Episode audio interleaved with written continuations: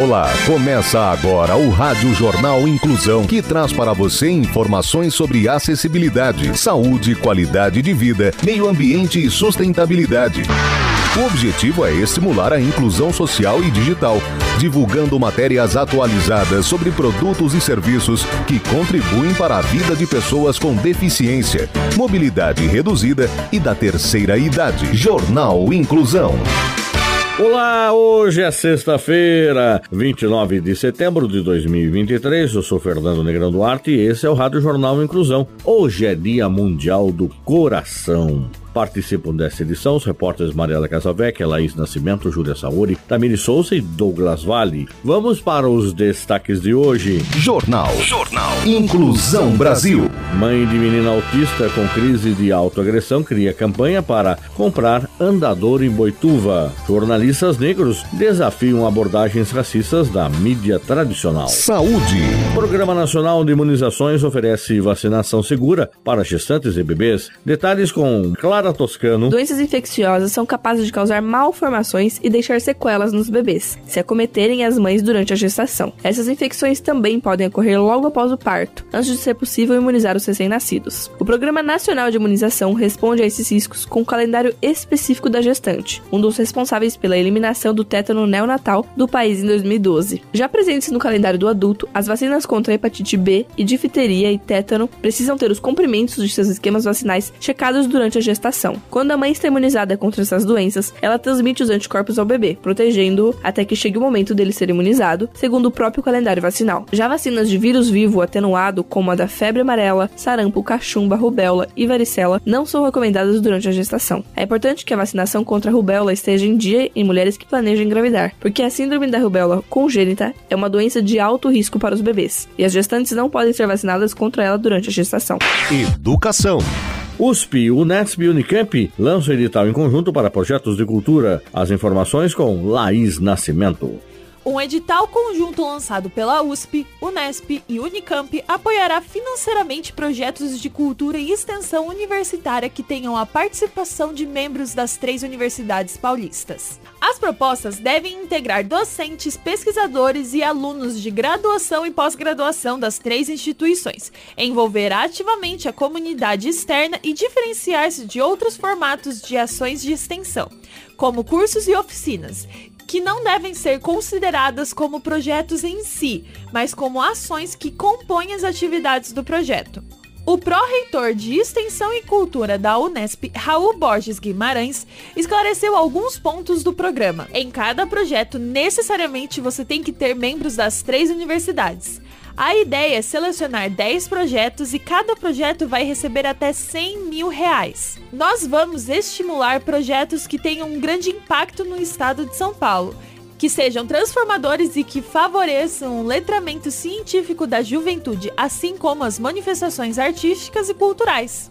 Você está ouvindo o Jornal Inclusão Brasil. A hanseníase, conhecida também como lepra, é uma doença infecciosa e contagiosa, causada por um bacilo denominado Mycobacterium leprae. Ela é uma das mais antigas doenças que acometem o homem. A transmissão desse bacilo acontece com a convivência muito próxima e prolongada com o doente da forma transmissora, por contato com gotículas de saliva ou secreções do nariz. Tocar a pele do paciente não transmite a doença. Os sintomas são sensação de formigamento, fisgadas ou dormência nas extremidades, manchas brancas ou avermelhadas, perda da sensibilidade ao calor, frio, dor e tato. Áreas da pele aparentemente normais que têm alteração da sensibilidade e da secreção de suor, caroços e placas em qualquer local do corpo, diminuição da força muscular, ou seja, dificuldade para segurar objetos. Fique atento aos sintomas. Se persistirem, procure o posto médico mais próximo ou um especialista. Hanseníase. Identificou, tratou, curou. Inclusão. Jornalistas negros desafiam abordagens racistas na mídia tradicional. A repórter Júlia Saori quem tem as informações. Comunicadores negros têm reivindicado cada vez mais um lugar de protagonismo e reforçado a necessidade de abordar problemas sociais do país a partir das estruturas raciais que o sustentam. A imprensa tradicional é criticada por não responder satisfatoriamente a essas demandas. Do ponto de vista do conteúdo, pessoas brancas e negras são tratadas de forma diferente das matérias, quando se analisam os sujeitos que produzem as informações, profissionais negros ainda são minorias nas redações e, quando estão lá, raramente ocupam postos de decisão. No dia 14 deste mês, comemorou-se os 190 anos do primeiro jornal da imprensa negra no Brasil, o Mulato ou o Homem de Cor, criado no dia 14 de setembro de 1833. Segundo Thais Bernardes, diretora e fundadora do Notícia Preta, a mídia tradicional sempre esteve alinhada aos interesses de uma elite política e econômica branca. Por isso, reforça e dissemina o racismo ao cobrir os fatos do dia a dia, principalmente quando sujeitos negros estão no foco da notícia. No início de agosto, o Alma Preta lançou um manual de redação antirracista. Ele traz um conjunto de princípios que devem nortear o trabalho jornalístico, a partir das experiências editoriais do portal. A ideia é que ele seja lido e sirva de reflexão para comunicadores em geral, independentemente de estarem ligados aos veículos da imprensa negra. Ação Social. Mãe de menina autista com crise de autoagressão cria campanha para comprar andador em Boituva. Saiba mais com Tamiri Souza. Uma família de Boituva, no interior de São Paulo, criou uma campanha virtual para adquirir um equipamento para auxiliar no tratamento de um garoto autista de 9 anos que sofre com episódios de autoagressão. Kenzo Aparecido faz fisioterapia e ecoterapia para tratar suas limitações motoras que o impedem de andar. A mãe do garoto disse que desde o nascimento o menino sofre com problemas respiratórios, crises convulsivas e autismo severo. Com um andador adaptado, segundo a família, ele teria melhores respostas ao tratamento e o equipamento custa quase 30 mil reais. Ainda segundo a mãe, a possibilidade de caminhar é essencial para melhorar a qualidade de vida do filho. A família de Kenzo criou uma campanha online para conseguir comprar o andador com treinador de marcha que custa R$ 28.800. Desde a publicação da campanha em 30 de agosto, pouco mais de 2% do valor total havia sido arrecadado. Dica de filme e dica de audiolivro.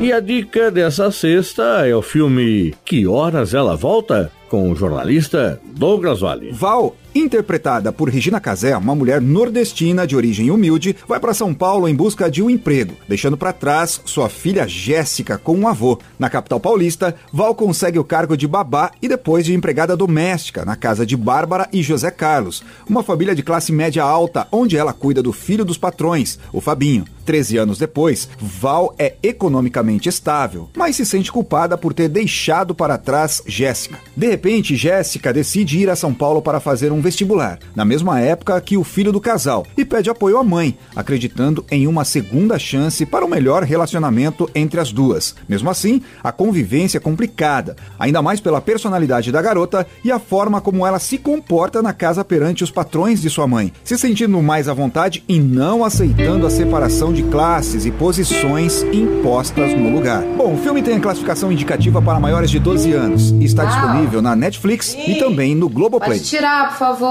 Tô indo. Por que você vai tão arrumado assim? Fabinho, vai cuidar de sua vida. Você vai negar? Você é um É, eu sou. Eu respeito, hein? Vai cortar esse cabelo. Jéssica, minha filha, tá querendo vir pra São Paulo pra ficar comigo. Quanto tempo que você, vocês não se veem? Tá mais de 10 anos. É claro que pode. Imagina, meu amor, você, poxa, você é praticamente da família, né?